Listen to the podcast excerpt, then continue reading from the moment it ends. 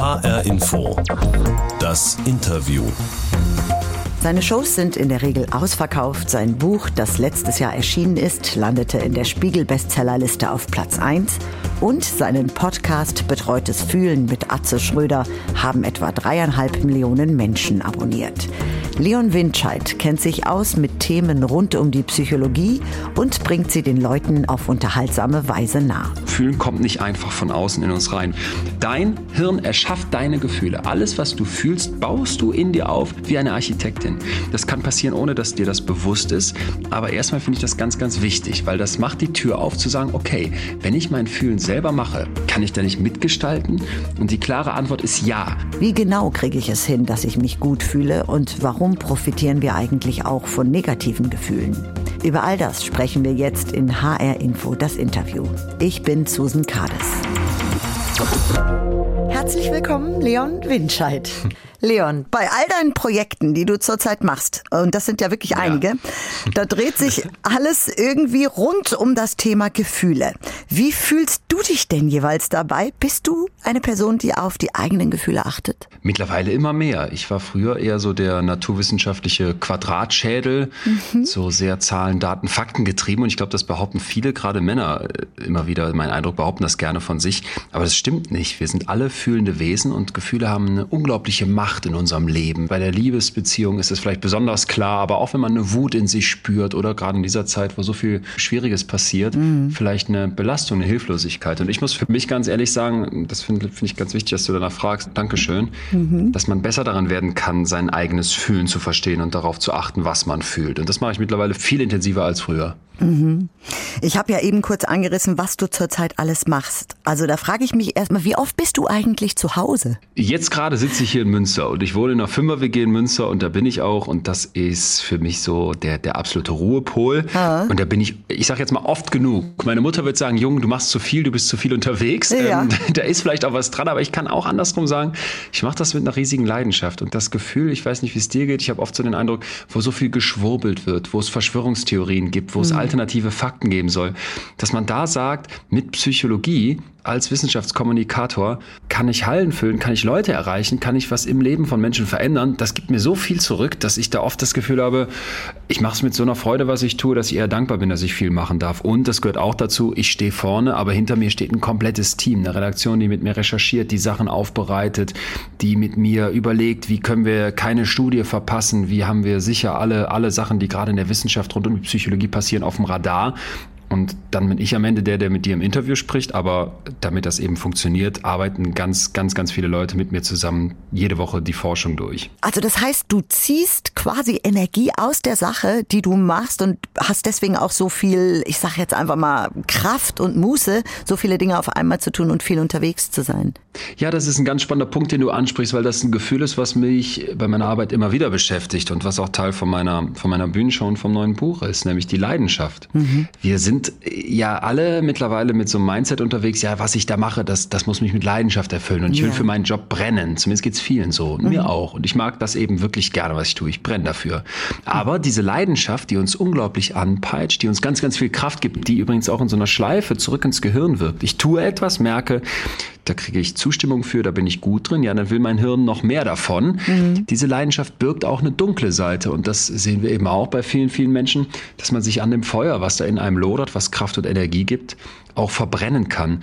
Und dann fehlt irgendwann der Ausgleich. Dann schafft man es nicht mehr Nein zu sagen. Dann schafft man es nicht mehr abzuschalten. Dann liegst du nachts grübelnd im Bett und es dreht sich wie so ein Karussell eigentlich alles nur noch um deine eine Sache, die du da machst. Mhm. Und das ist brandgefährlich. Das möchte ich klar unterstreichen. Und da ist eben dann für mich mittlerweile so sehr, sehr bewusst, dass ich gerne in den Extrembereich gehe und gerne viel mache und auch vieles, was mich selber sehr fordert.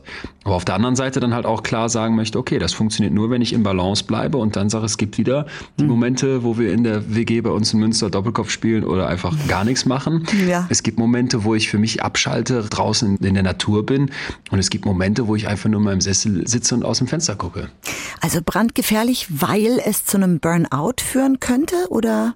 Genau, diese, dieses Wort Burnout das ist ja zurzeit in aller Munde, da muss man ein bisschen aufpassen. Es ist keine Diagnose mhm. und es ist ein bisschen tückisch, weil sich oft in Wirklichkeit eine Depression dahinter verbirgt. Und das passt, glaube ich, auch ganz gut in unsere Zeit. Wir wollen funktionieren, wir wollen Vollgas Vollgas geben, wir wollen stark sein. Mhm. Da empfinden viele Leute Scham, wenn es um psychische Störungen geht, wo die Depression dazugehört. Und dann sagt man lieber, ich habe einen Burnout. Das ist in unserer Leistungskultur viel akzeptierter, weil dann habe ich ja gebrannt, ich habe was gemacht, ich habe Leistung geliefert und dann mhm. darf ich auch mal ausgebrannt sein. Mhm. So, wenn man das aber mal hinnimmt, dass dieses Wort eben gerne benutzt wird, um in Wirklichkeit eine Depression zu beschreiben, dann finde ich, ist es schon gut, dass dieses Wort eben und das Thema Burnout viele Leute erreicht, weil es eben Millionen betrifft und weil viele, viele Menschen über ihre roten Linien hinweggehen und das nicht schaffen zu sagen, ey, eigentlich tut mir das nicht gut, was ich hier mache und eigentlich schreibt mich mein Hirn und mein Körper jeden Tag aufs Neue an, hier stimmt was nicht. Wir sind relativ sensibel dafür, wir wissen das eigentlich, oft aber mhm. eben nur unbewusst und gucken dann weg oder geben nochmal mehr Gas oder lenken uns ab, lassen uns berieseln mit Netflix oder Instagram.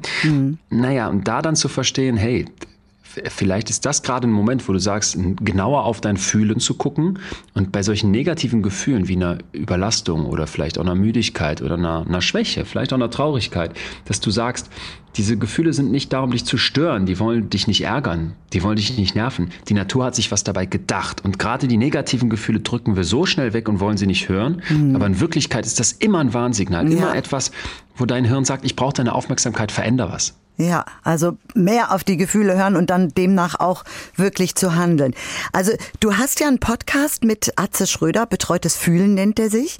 Und ich habe anfangs gedacht, so, huch, Atze Schröder, den kennt man ja eher als Comedian und nicht unbedingt ja. als jemanden, der irgendwie ernsthaft über Gefühle spricht. Aber das Ganze läuft ja schon eine Weile und auch sehr erfolgreich. Ihr zwei berichtet über verschiedene Themen sehr authentisch, teilweise auch sehr intim. Wie seid ihr beiden überhaupt zusammengekommen? Da hätte man jetzt gerne wie so eine romantische äh, Disney-Liebesgeschichte, ähm, an deren Ende rauskommt, dass wir jetzt ein schwules Pärchen sind. Ist leider nicht. Wir haben uns ganz, ganz profan kennengelernt, weil wir dasselbe Management haben, Thema Team.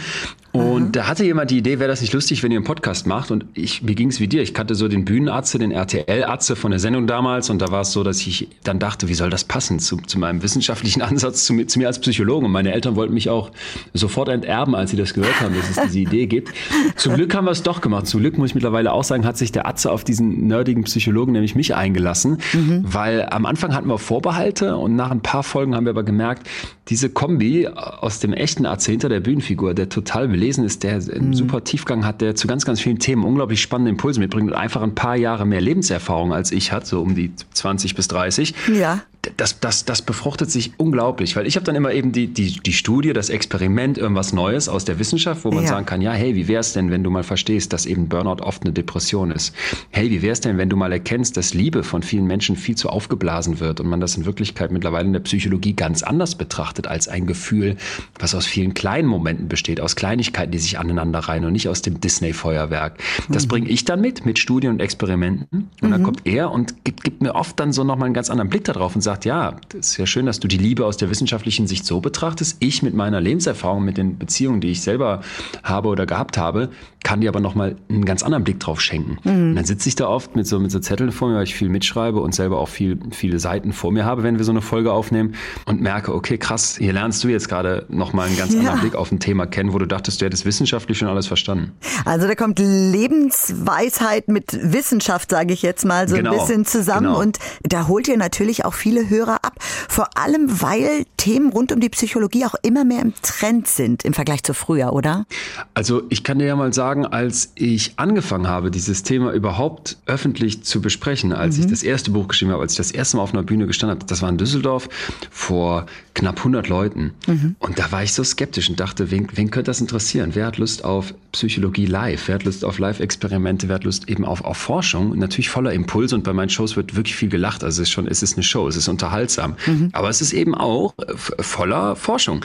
Mhm. Und Jetzt spiele ich nächstes Jahr in der Köln Arena, in der Halle Münsterland, im Zirkus Krone, Tja. also durch ganz Deutschland in riesigen Locations in der Jahrhunderthalle in, in Frankfurt und, und du merkst einfach, okay, krass, mhm. die, die, Leute kommen, die Leute wollen. Und ich muss dir eine Sache ehrlich sagen, bei all den Zweifeln, die ich immer auch noch habe, wenn ich auf die Bühne gehe, weil ich auch sehr aufgeregt dann bin, ja. dass so viele kommen, das macht mir Hoffnung. Das macht mir wirklich Hoffnung, weil ich denke, dass das zeigt, es findet vielleicht gerade ein Wandel statt. Wir sind bereit, uns mit unserem Fühlen auseinanderzusetzen. Wir sind bereit, auch anders auf uns selber zu gucken. Ja. Und ich glaube, dass darin eine Riesenchance liegt, gerade in einer Zeit von Klimakatastrophe, von Energiekrise, von all dem, was so auf uns einprasselt. Ne? Ja. Dass du dann sagst, ich halte mal inne Mhm. Und ich, ich gönne jetzt mal so ein, wenn es nur ein Abend ist, ich gönne mir jetzt mal einen Abend beim Psychologen und versuche mal einen anderen Blick auf mich zu gewinnen. Ja, du hast ja auch zwei Bücher zu diesem Thema Besser fühlen herausgebracht. Ja. Da geht es, wie gesagt, vor allen Dingen um Emotionen, die du darin beschreibst. Und da hast du so eine Art Kernbotschaft genannt, sage ich mal. Wer Mensch sein will, muss fühlen. Klar, jeder Mensch hat Gefühle, aber mir kommt es manchmal so vor, als ob Frauen, die sich zum Beispiel häufig mit ihren Freundinnen austauschen ja. und so, dass die eher mal über Gefühle sprechen als Männer. Oder welchen Eindruck hast du da? Ich muss gestehen, den habe ich auch. Das ist auch das klassische Vorurteil. Jetzt ja. kommt ein großes Aber. Jetzt mhm. kommt ein großes Aber. Wenn wir den Podcast machen, wenn ich mir angucke, wer liest mein Buch, wenn ich mir angucke, wer folgt mir so auf Instagram und so weiter, dann ja. ist das schon 75 Prozent Frauen, 25 Prozent Männer. Mhm. Was ist jetzt der Punkt? Können die Männer das nicht? Wollen die das nicht? Und da bin ich mittlerweile auf einem ganz anderen Trichter. Und Vielleicht hast du diesen Begriff toxische Männlichkeit in letzter Zeit mal gehört.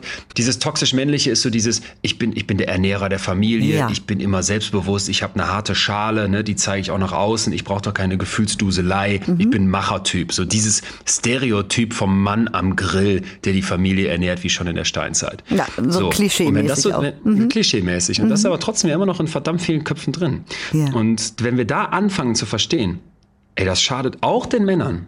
Und das schadet vielleicht gerade auch jungen Männern, Jungs, die irgendwie lernen, ja, drück das weg, zeig deine Schwäche nicht. Es gibt dieses grausame Sprichwort, das so auf so allen Dimensionen falsch ist, vom Indianer, der keinen Schmerz kennt, mit dem, glaube ich, viele von uns schon noch aufgewachsen sind.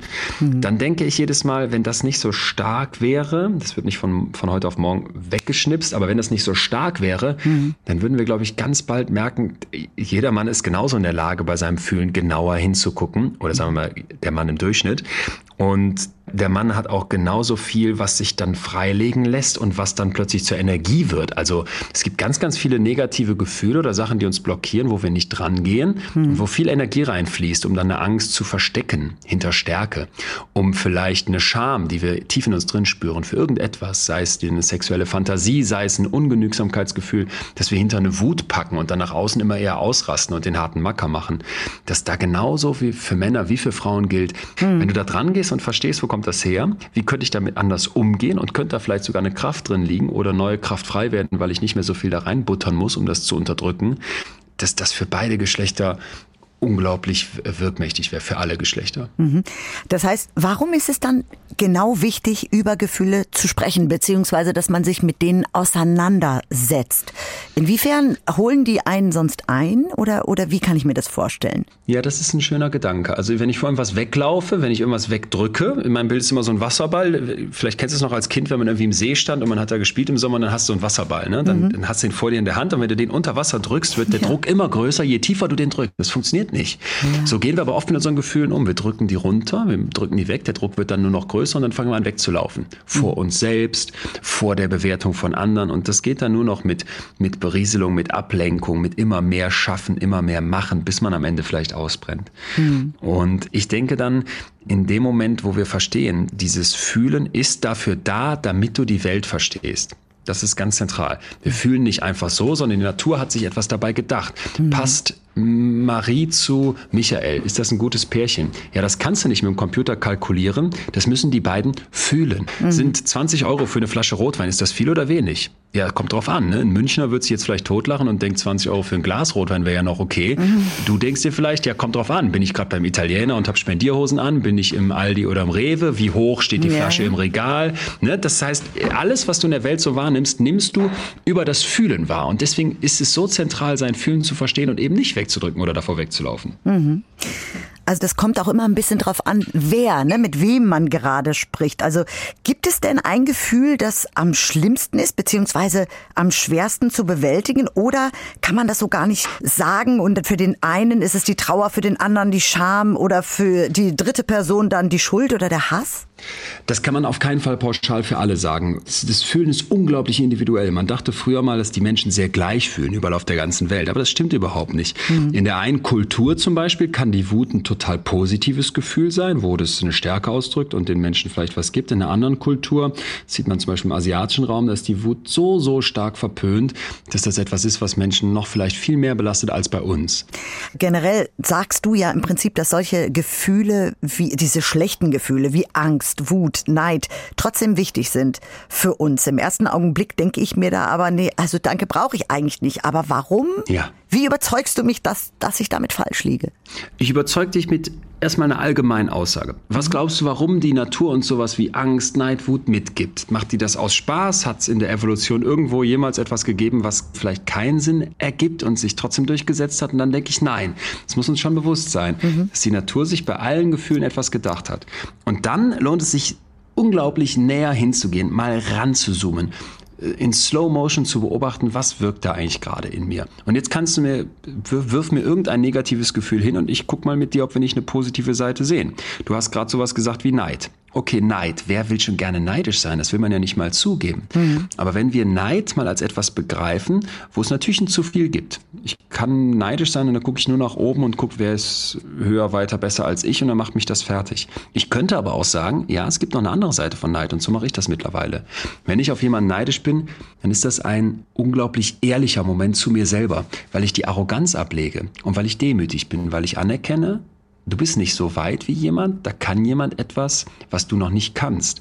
Und in diesem Moment kann Neid mir wie ein Kompass zeigen, was ich so tief in meinem Innersten wirklich von mir erwarte, was ich mir wünsche. Mhm. Und ich sehe das mittlerweile ganz oft so, dass wenn ich neidisch bin, ich eher sage, ja, das ist jetzt zwar unschön, weil das Gefühl ist nicht angenehm und ich passe auf, dass es nicht zu viel wird, aber es hat mir schon so oft wie eine Kompassnadel eine Richtung vorgegeben mhm. und gesagt, hey, das, das interessiert dich scheinbar und ist doch spannend, dass du dann neidisch auf einen guten Freund bist, der vielleicht irgendwas hat oder kann, was du nicht kannst, dann hat das eher für mich so einen Idolcharakter. Und plötzlich habe ich in einem total negativen Gefühl etwas, was mich anspornen kann. Das heißt, kann man seine Gefühle irgendwie steuern bzw. kontrollieren oder ist man da machtlos? Nein, im Gegenteil. Wir gestalten unser Fühlen. Fühlen kommt nicht einfach von außen in uns rein. Wir sagen so schnell, ja, die, die Chefin, die hat mich wütend gemacht oder das macht mich jetzt traurig oder mhm. die Lage in der Ukraine überfordert mich. Dein Hirn erschafft deine Gefühle. Alles, was du fühlst, baust du in dir auf wie eine Architektin. Das kann in Sekundenbruchteilen passieren. Das kann passieren, ohne dass dir das bewusst ist. Aber erstmal finde ich das ganz, ganz wichtig, weil das macht die Tür auf zu sagen, okay, wenn ich mein Fühlen selber mache, kann ich da nicht mitgestalten? Und die klare Antwort ist ja. Wir nennen das Emotionsregulation. Und das ist eine der Kernbotschaften, die ich, die ich auf der Tour und in dem Buch versuche zu beschreiben und wo, wo ich auch wirklich merke, daran kann man besser werden. Leute können darin besser werden. Indem du anfängst, mit deinen Gefühlen zu arbeiten, statt gegen sie. Das ist ein allererster Schritt. Indem du im nächsten Schritt versuchst, mal zu benennen, was fühle ich denn da wirklich? Und dann nicht nur die zwei Oberkategorien aufmachst, ja, wie fühlst du dich gut oder schlecht, sondern mal genauer hinguckst, ja, wieso fühlst du dich denn schlecht? Wo kommt der Druck her? Was ist in deinem Hinterkopf? Worauf bist du neidisch? Was macht dich wütend? Mhm. Und dann wiederum im nächsten Schritt versuchst zu sagen, okay, ich habe erkannt, ich habe akzeptiert, ich habe benannt, was mache ich jetzt damit? Dann passgenaue Strategien zu wählen. Bei der Wut sage ich zum Beispiel mir mittlerweile, ja, wenn ich meine Wut noch mal eine Stufe weiter zerdrösel und gucke, ist das jetzt gerade eine Wut auf das gesamte System, dann muss ich vielleicht mich politisch engagieren? Oder ist das eine Wut auf zum, ich weiß nicht, ob du das kennst, aber ich habe ich hab einen Bruder, den ich sehr liebe und mag, aber wir wohnen zusammen auch in dieser Fünfer-WG. Mhm. Und seitdem wir Kinder sind, gibt es natürlich viele Momente, wo die Fetzen fliegen, wo man ja. sich streitet als Brüder. Ja. Und das sage ich mittlerweile, das ist so eine Wut, die ist wie so eine Aubergine, die ein heißes, ein heißes Fett fällt. Die brutzelt kurz hoch und dann ist die aber auch wieder weg. Im Indischen gibt es sogar ein Wort dafür. Das mhm. heißt Obi-Man. Und dieses Wort hilft mir mittlerweile total, weil ich bin einerseits sauer auf meinen Bruder, andererseits liebe ich den und weiß dann, die brutzelt jetzt kurz hoch, die Wut auf den, aber die ist gleich wieder weg. Nimm sie nicht so ernst. Interessant. Der, der, Sprachwissenschaftler, der mir das gesagt hat, meinte, stell dir vor wie eine Aubergine, die in Fett fällt. Ja, ich dachte, das, das ist so schön, Bild. da fehlt uns im Deutschen Wort für. Ja. ja. Hi Info, das Interview heute mit Leon Windscheid, Psychologe, Autor und Unternehmer. So, Leon, jetzt kommen wir zum nächsten Punkt, nämlich ja. zu unserer Interviewbox. Darin haben wir hier in H-Info immer eine kleine Überraschung versteckt, die irgendwas mit unserem Interviewgast zu okay. tun hat. Jetzt sind wir über Leitung verbunden, das heißt, ich kann dir die Box nicht in die Hand drücken und du kannst auch leider nichts auspacken. Aber ich habe ein Audio reingepackt und du kannst mal Hilfe. zuhören und erklären, ja. was es damit auf sich haben könnte, okay? Ich bin ganz ohr. Alles klar.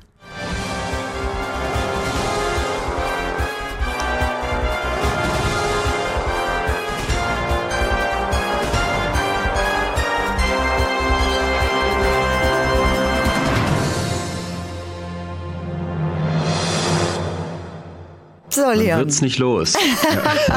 es verfolgt dich. 2015. Wie viele Jahre ist das jetzt her? Und ich bin bis heute dankbar, dass ich nicht beim Bachelor mitgemacht habe, was nicht meine Art wäre. Ich war jung und brauchte das Geld. So, das ist die, das ist die hast, ganz einfache Geschichte hinter oh, eurer Überraschung. Wunderbar. Und du hast das Geld tatsächlich auch gewonnen. Das ist ja im Prinzip ja. der Punkt. Wir klären mal ganz kurz die Hörer und Hörerinnen auf. Du warst 2015 bei Wer wird Millionär und hast tatsächlich die Millionen geknackt. Damals warst du noch Student und hast gesagt, dass ein gewisses Wissen um die Psychologie dir dabei geholfen hat, diese Millionen zu gewinnen. Inwiefern? Ja, würde ich jetzt mal ganz selbstbewusst sagen, schon. Ich meine, im Rückblick ist das immer einfach, dann, wenn, wenn's, wenn man vor allem dieses, das ist nämlich der wichtigste Anteil, wenn man da unfassbar viel Glück hat und diese Millionen gewinnt, das war bei mir nämlich definitiv der Fall, mhm. dann kann man das einfach her erklären. Aber es war schon so, muss ich klar sagen, dass ich irgendwann das Gefühl hatte, dass die Chemie zwischen Jauch und mir gestimmt hat und vor allem, ich war damals 26, 25, 26, wenn dann diese ganzen Kameras zum ersten Mal in deinem Leben auf dich gerichtet sind, Ultra HD, du weißt, da gucken jetzt Millionen zu, die Ex-Freundin, dein, dein Grundschullehrer und alle, die, die eh nicht an dich glauben und du, und du kannst dich ja so blamieren, dann ist das, ist, also für mich war es total aufregend. Ich hatte ja, komplett Schiss, auch schon Wochen vorher. Ja. Die Idee war dann, dass ich halt sage, okay, ist ja vielleicht dann auch ein Türöffner zu den Gefühlen damals schon gewesen. Ich stelle mich dieser Angst, ich mache was, was wir in der Psychologie Konfrontation nennen und habe dann halt die WG-Truppe bei mir gebeten, bildet doch mal so ein kleines Komitee, stellt mir Fragen und ich setze mich in Unterhose. Das ist jetzt der Punkt vor euch, damit das möglichst aufregend ist. Und dann stellen die mir so typische Wer wird Millionär-Fragen. Und als ich da bei mir auch auf dem Stuhl saß, jetzt bilde ich mir das zumindest ein, muss das gewirkt haben, weil ich war deutlich weniger aufgeregt, als ich sonst gewesen wäre. Ja. Und ich hatte eine Hose an. Und das war dann so ein Moment, wo ich mir, mir bis heute ziemlich sicher bin, sich auf sowas vorzubereiten, auf krasse Gefühle vorzubereiten, ist möglich. Aha, okay, guter Tipp. Also also du hast ja deine Kohle, die du damals gewonnen hast, in ein Partyschiff investiert wie bist du eigentlich auf diese Idee mit dem Partyschiff gekommen? Ich war immer schon selbstständig im Sinne von, seitdem ich 17 bin, haben wir Partys organisiert. Damals in Solingen, wo ich herkomme, dann in Münster so Studi-Partys. Und wir wollten eine Techno-Party auf dem Wasser machen und keiner wollte uns ein Schiff vermieten. Ah. Und heute weiß ich wieso, würde ich auch nicht machen. Aber für uns war dann klar, wir brauchen Kohle und ein Schiff, also zum Jauch. Dann natürlich, wenn der das ganze Geld beisteuert, schulden wir was. Er, äh, ihm stand also zu, dass es nach ihm benannt wird. Und als mhm. er dann auch für die Taufe ausgerückt ist, war klar, dass, ähm, dass das jetzt ein tolles Projekt ist oder einfach eine tolle Geschichte ist. Also mich, ich, ich kriege heute noch Gänsehaut, wenn ich daran denke. Mhm. Ähm, muss allerdings dazu sagen, mittlerweile, und das war damals ja auch schon so, ich bin Psychologe und zwar mit, mit Leib und Seele und bin deswegen sehr, sehr dankbar, dass ich das an ein tolles Team abgeben durfte. Und das war auch nicht ganz einfach zu sehen, dass seitdem ich weg bin, es noch besser läuft. Ja, Wahnsinn, sehr schön. Aber du konzentrierst dich auf die Psychologie, auf deine Podcasts, genau. auf deine Bücher und im Moment läuft ja außerdem die zweite Staffel deiner ZDF-Sendung auf der Couch, äh, wo sich immer zwei Personen mit unterschiedlichen Meinungen gegenüber sitzen. Und das ist ein bisschen wie in der Paartherapie, sage ich mal. Da ist es doch bestimmt nicht immer ganz leicht, wenn sich da zwei Sturköpfe gegenüber gegenüber sitzen. Wie gehst du da vor? Gibt es da eine bestimmte Strategie? Also erstmal mag ich das, weil mhm. ich finde schon, dass das Streiten etwas ist, wo wir schnell sagen, das ist doch, das ist schlecht und man muss das konfliktfrei alles lösen. Nein, um Gottes Willen. Zum Leben gehört dazu, dass wir Meinungsunterschiedlichkeiten haben. Mhm. Und ich erinnere mich an die Folge, wo Mickey Beisenherz da war, so ein, so ein smarter Kopf, so ein toller Typ und so ein Fußballfan, der gegen Jonas Hummels antritt, der wiederum der Bruder von, von Mats Hummels ist, ein, auch ein Fußballspieler und eben Fußballkommentator mittlerweile. Mhm. Und der eine sagt, sagt Miki nämlich, wir gucken die WM nicht, wir boykottieren das. Und der andere sagt, doch gucken, weil durchs Hingucken wird's da besser und was sind wir auch irgendwie den Sportlern schuldig. Mhm. So, und jetzt hast du zwei so Meinungen bei dir auf der Couch. Das heißt ja Paartherapie der Meinungen. Ja. Und dann mit den beiden zu arbeiten und durch Rollenspiele, durch verschiedene Interventionen, psychologische Interventionen zu gucken, ja, erstmal vielleicht den anderen verstehen und dann vielleicht auch gucken, gibt's Raum für Annäherung das, das tut so gut. Und da wurde richtig gestritten. Also da flogen die Fetzen. Die haben sich auch Sachen hin und her geschleudert, wo ich zwischendurch dachte, oh, das ist jetzt ja schon kurz vor Körperverletzung.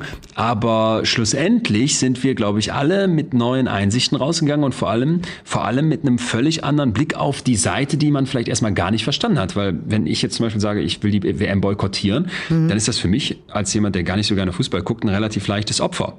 Ja. Wenn ich mir jetzt einen echten Fußballfan vorstelle, dann weiß ich, für den ist das schon mal was ganz anderes. Und wenn der dann sagt, ich boykottiere das, weil mir die Menschenrechte da was bedeuten, ja, dann ist das etwas, was ich persönlich dann schon mal anders bewerten würde. Wenn jetzt wieder jemand anders sagt, naja, aber bringt das überhaupt was, da nicht hinzugucken? Und ist das nicht auch unfair? Ist das nicht eurozentrisch? Also du merkst, da steckt unglaublich viel drin und ich liebe dieses Format, weil in dem Streit mhm. Energie frei wird und du merkst, das sind genau die Punkte, die sonst oft nicht angesprochen werden. Aber wenn zwei Leute mal richtig die Fetzen fliegen lassen und du vor allem dabei selber entspannt auf, auf dem Sofa sitzt und den anderen beim Streiten zuguckst, das macht Bock. Unsere Zeit ist ja im Moment voller Konflikte oder beziehungsweise voller Krisen. Wir hören dauernd schlechte Nachrichten von Pandemie, über Krieg, äh, hohe Energiepreise und so weiter. Was macht das mit uns beziehungsweise mit unserer Psyche? Das ist ein Moment, wo wir uns, glaube ich, klar zugestehen sollten, es ist normal und gesund, dass man sich in so einer Zeit nicht gut fühlt. Mhm. So, das ist nämlich eine Belastung und die Belastung ist auch groß und sie wird ja eher größer. Und wer dann sagt, ja, da möchte ich aber trotzdem mit einem breiten Dauergrinsen durchs Leben gehen, der wirkt gegen sich, der greift sich selber an. Jetzt ist mir nur eine Sache ganz wichtig, die wir da mal unterscheiden müssen. Jeder dritte Deutsche, rund jeder dritte Deutsche, erfüllt einmal im Jahr die Kriterien von einer psychischen Störung. Und das sind verdammt viele, 18 Millionen Deutsche. Und in dem Moment, wo ich merke, das wird zu viel, ich mhm. habe wirklich ein Leid. Ich funktioniere auf der Arbeit nicht mehr so, wie ich das von mir gewohnt bin. Ich habe in meinem sozialen Umfeld Probleme. Ähm, der Schlaf ist auch immer ein super Barometer. Wenn ich nicht mehr wirklich gut oder durchschlafe, dann ist der Druck vielleicht zu hoch. Dann sollte ich mir Hilfe holen. Und ich würde uns das wirklich als Gesellschaft wünschen, dass wir anerkennen, ja, Krisen sind nichts, woran Menschen zerbrechen und kaputt gehen. Der mhm. Mensch ist eigentlich für Krisen gemacht mhm. und in Krise steckt immer auch, jetzt mal ganz für einen persönlich egoistisch gesprochen, die Chance, dass du eine Hornhaut entwickelst und sagst, ich gehe danach gestärkt durchs Leben. Das mhm. gilt nicht für alle Krisen und nicht für alle, aber für viele Menschen. Und Trotzdem, wenn man so da drauf guckt, ist mir eben wichtig, dass wir nicht außer Augen verlieren, dass gerade bei den Leuten, die schon belastet in all diese Zeit gegangen sind, gerade auch junge Menschen, die sagen, boah, da ist eh schon viel Ungewissheit, da ist eh schon viel, was, was, was auf unseren Schultern liegt mit der, mit der Klimakatastrophe und der Zukunft, mhm. dass die sagen, wir haben in der Pandemie mehr Depressionssymptome und Angstsymptome bekommen, das wundert mich überhaupt nicht. Und das Bild, was du dir dazu mal vorstellen kannst, ist ein Rucksack. Wir tragen alle einen Rucksack durchs Leben. Und das ist mhm. mal schwerer, mal leichter. Und mit diesem Rucksack gehen wir über so einen zugefrorenen See. So, und wenn du jetzt eh schon einen schweren Rucksack trägst und du gehst über dünnes Eis, dann gehen die anderen mit dem leichten Rucksack einfach drüber. Aber du mit deinem schweren Rucksack machst mhm. schon die ersten Brüche rein. Und wenn jetzt von oben nochmal so eine Pandemie, eine Klimakatastrophe, ein Konflikt in der Ukraine, ein Krieg in der Ukraine oben drauf kommt, ja. dann brichst du mit deinem zu schweren Rucksack durch. Und das ist mir ganz, ganz wichtig, dass wir das vor Augen haben. Mhm. Also wenn man in einer Krise ist, dann kann man vielleicht bewusst drüber nachdenken, aber generell ist ja unsere Welt im Vergleich zu früher zum Beispiel stark digital vernetzt mit vielen optischen mhm. Reizen und mit diesem schnellen Tempo. Wir schauen permanent aufs Handy, sind immer erreichbar birgt das auch eine Gefahr, jetzt mal ohne explizit in einer Krise zu sein? Wir müssen vorsichtig sein, bevor wir auf der Digitalisierung oder auf der Technik rumhauen und sagen, das ist an allem schuld. Sollten wir uns vor Augen führen, Menschen haben sich immer verändert, Menschen haben immer neue Werkzeuge, neue Tools gehabt mhm. und das gilt jetzt ja auch. Jetzt kommt ein großes Aber, dieses permanent erreichbar sein, dieses gar nicht abschalten und dieses Dopamingetriebene, was könnte auf meinem Handy noch auf mich warten? Das ist so ein vielleicht. Ne? Mhm. Vielleicht ist ja doch mal was Interessantes passiert und ich muss die Nachrichten lesen. Vielleicht ist in dieser sechsminütigen Sprachnachricht von meiner Freundin irgendwas, was ich nicht verpassen darf. Mhm. Das macht uns unglaublich abhängig. Und in dem Moment, wo ich mir so diese kleinen Zwischenmomente des Alltags, wo früher vielleicht mal eine Langeweile aufkam, die total gesund ist, die total wichtig ist, wo vielleicht mal Raum war, dass du im Bus sitzt, wie ich das als Kind gemacht habe, und einfach nur du mit deinen Gedanken bist, was nicht immer angenehm ist, aber was wichtig ist. Wenn das kaputt gemacht wird, weil immer die Ablenkung kommt, weil immer das Handy aus der Tasche geholt wird und du dir kurz die Katzenvideos und die Instagram-Tweets und die, und die sexy Models reinziehst, dann legst du deinem Hirn eine zusätzliche Last drauf, die in dieser eh schon fordernden Welt schnell zu viel werden kann. Mhm. Wie gehst du mit Stress um? Also auch wenn dir das alles Spaß macht und du Energie ziehst aus dem, was du tust, hast du eine Methode für dich gefunden, nicht so sehr in Stress zu geraten, beziehungsweise in deiner Balance zu bleiben? Das höre ich oft, ne? Ich will nicht in Stress geraten oder mhm. wie kann ich mich gegen den Stress wehren? Und das ist schon der erste Fehler. Den machen ganz viele Menschen. Und das steckte, finde ich, gerade auch in deiner Frage und ich kann mhm. das sehr gut nachvollziehen, ging mir früher auch so. Mhm. Wir dürfen Stress nicht verteufeln. Stress ist erstmal nicht falsch. Was ist Stress? Stress ist deine Reaktion auf etwas, was fordert. Stress ist deine Reaktion auf, boah, das ist aber gerade viel. Und das mit der Prüfungsphase in der Uni oder in der Schule ist aber echt heftig. Oder mein Unternehmen hier gerade starten, das ist echt krass. Oder ein Kind von mir ist krank und das andere will zum Judo. Wie soll ich das alles schaffen? Mhm. In dem Moment ist der Stress dafür da, damit du hochfährst und damit du funktionierst. So, da können wir sagen, danke Stress. Problematisch wird es immer dann, wenn das chronisch wird, wenn das so auf der Langstrecke gar nicht mehr nachlässt. Und das ist auch mein Angang, obwohl ich da sage, da kann ich, habe ich noch Luft nach oben, da kann ich noch besser werden, merke ich für mich mittlerweile zu akzeptieren, dass es stressige Phasen gibt und sich dann nicht noch zusätzlich fertig machen, weil man gestresst ist. Das wäre un unfair. Das ist der eine Punkt. Und der andere Punkt ist, wie bei so einer Waagschale, dann zu gucken, dass es Phasen des Ausgleichs gibt, dass es Momente gibt, wo du sagst, auch dieses Ganze, was am Stress dranhängt, baue ich ab. Und das ist zum Beispiel das Körperliche zentral. Also viele denken, ja, Stress im Kopf, ne? Stress bei der Arbeit, Gedanken, die kreisen, das ist ja alles in meinem Hirn. Mhm. Das ist in deinem Hirn, aber das hat eben auch mit deinem Körper zu tun. Und dein Hirn und dein Körper sind unglaublich eng miteinander verbunden. Bedeutet, wenn ich anfange, und sei das nur ein Spaziergang eine halbe Stunde, tagsüber, am besten bei Sonnenlicht, gerade wenn jetzt die dunkle Jahreszeit kommt, dann reagierst du dich körperlich ab. Wenn du es schaffst, vielleicht zwei, dreimal die Woche irgendeinem Sport nachzugehen und auch da wieder weniger ist mehr. Ne? Du musst jetzt nicht der durchtrainierte Superkörper werden, weil da wartet ja schon der nächste Stress auf dich, sondern dass du einfach guckst, was tut mir als gesamtem Organismus gut. Dann wirst du schnell merken, es ist unglaublich schwierig, draußen zu spazieren und mit ausgestreckten Armen mal kurz sich Zeit zu nehmen, in den Himmel zu gucken und sich nicht besser zu fühlen. Danke dir, vielen Dank, Leon, dass du dir die Zeit genommen hast. Susan, danke, dass ich da sein durfte. Wünsche ich dir von Herzen auch und bis bald. Der Psychologe Dr. Leon Windscheid zu Gast bei HR Info das Interview. In seinem neuen Buch und in seinem Podcast Betreutes Fühlen gemeinsam mit Atze Schröder spricht er über Gefühle, wofür sie wichtig sind und wie wir besser mit ihnen umgehen können. HR Info das Interview gibt's auch als Podcast auf hrinforadio.de, auf Spotify und in der ARD Audiothek oder überall da, wo es Podcasts gibt. Ich bin Susan Kades.